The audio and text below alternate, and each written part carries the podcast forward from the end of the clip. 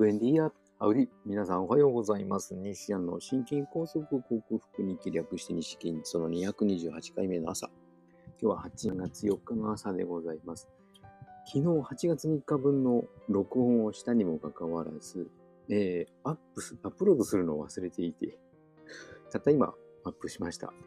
で、引き続き今日の分の録音をしております。あらまあ、なんか、えー、ちょっと立て続けに失敗がありましたね。はい。うーん、やはりこう、なんか、こう、血圧が下がりきれない不調査ゆえでしょうかね。よくわかりませんけど。はい。今日もよろしくお願いします。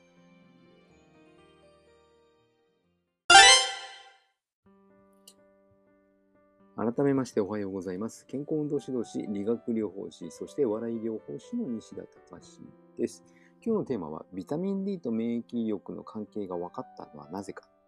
それだけにしてしまうと、なんか一言で終わってしまいそうなんですけども、ビタミン ディー と免疫力、そして筋力との関係について語りたいと思います。えー、ビタミン ディー が、えー、筋肉、筋力の強化、維持、もしくは骨の強化、維持に働くことは分かっていたんですけども、それが免疫力と関係があると分かったのは、実はアメリカにいる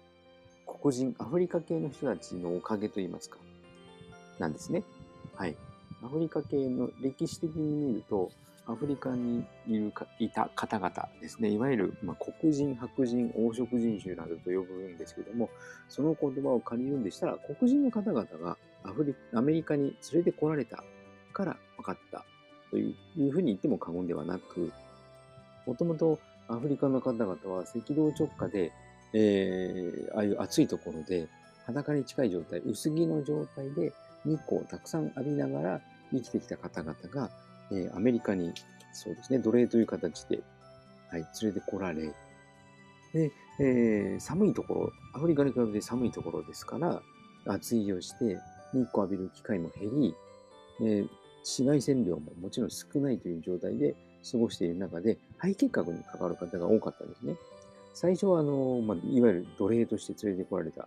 方々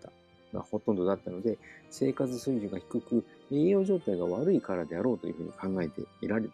考えられていたんですけども、そうではなく、もちろんその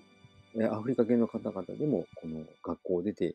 えー、その才能を開花させて、生活水準高くというか、貧困層ではない、アメリカでも活躍する方々が出てきたんですけども、その方々の中にも肺結核が多いということから、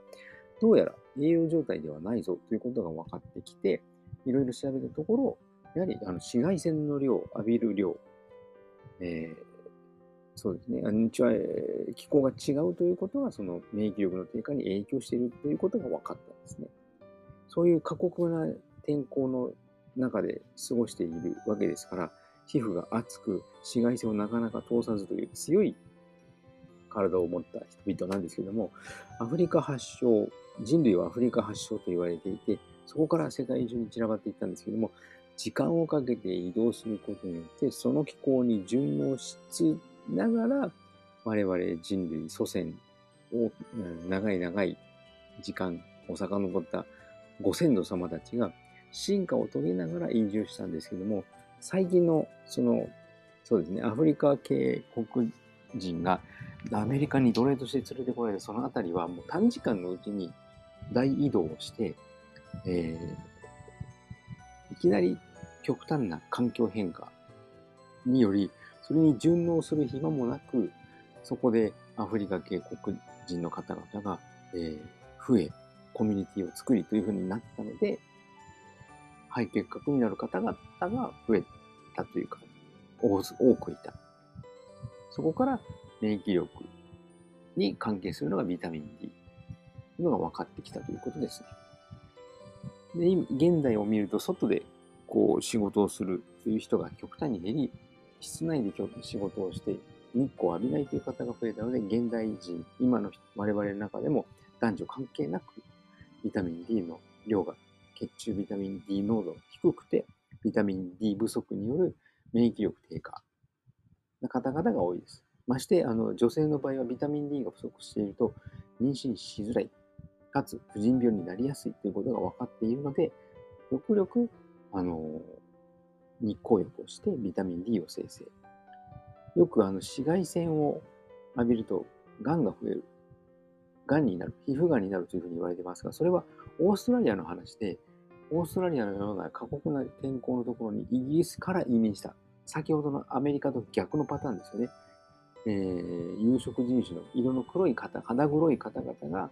寒いところに行ったがゆえに肺結核になったように、色の白い方々が過酷な天候のところに移動移住したために起こった皮膚がんというようなことで、よほどあの超過激に長時間、超長時間、もうほぼずっと一日中ずっとと、まあ、そんな感じの、えー、日光の浴び方でない限り皮膚がんになることはないわけですね。逆ににじゅっぷんでビタミン ディー の生成が十分だという研究がありますけれども、そんなことはなく、やはり時間単位でいちにち何時間もこう日光を浴びてないとビタミン ディー の生成には役立たないということも分かっております。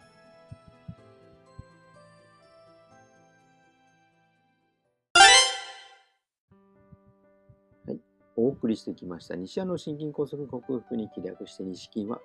健常者や子どもたちに運動パフォーマンスの向上と健康の促進を運動指導と栄養指導の両面からサポートする健康運動指導士。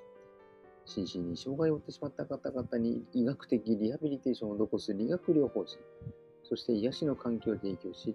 安心安全なほっこりした笑いを引き出して、平和をもたらす笑い療法士として活動する私、西田隆が、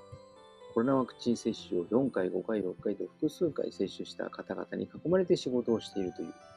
そういった職場環境によって被ったシェディング被害と呼ばれるワクチン後遺症にも似た症状、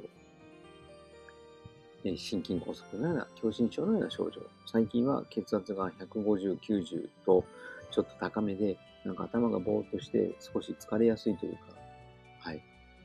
天候のせいもありますが、とっても暑く感じる日々でございます。うーん、少し休養する時間が欲しくて血圧を下げたいところですけれども、はい。うん、この症状をオーソモレキュラー分子整合栄養学と呼ばれる栄養療法にて、あとシェディング被害に有効とされる N アセチルシステインとビタミン C を大量摂取して、これを克服しようと実践し、それをお伝えしている音声ブロックです。明日も聞いてくださるととても幸せでございます。えー、週の後半にありました金曜日、皆さんは花金でしょうか。はい、今日明日と私は仕事でございます。皆様素敵な一日となりますよう。西田隆でした。ではまた。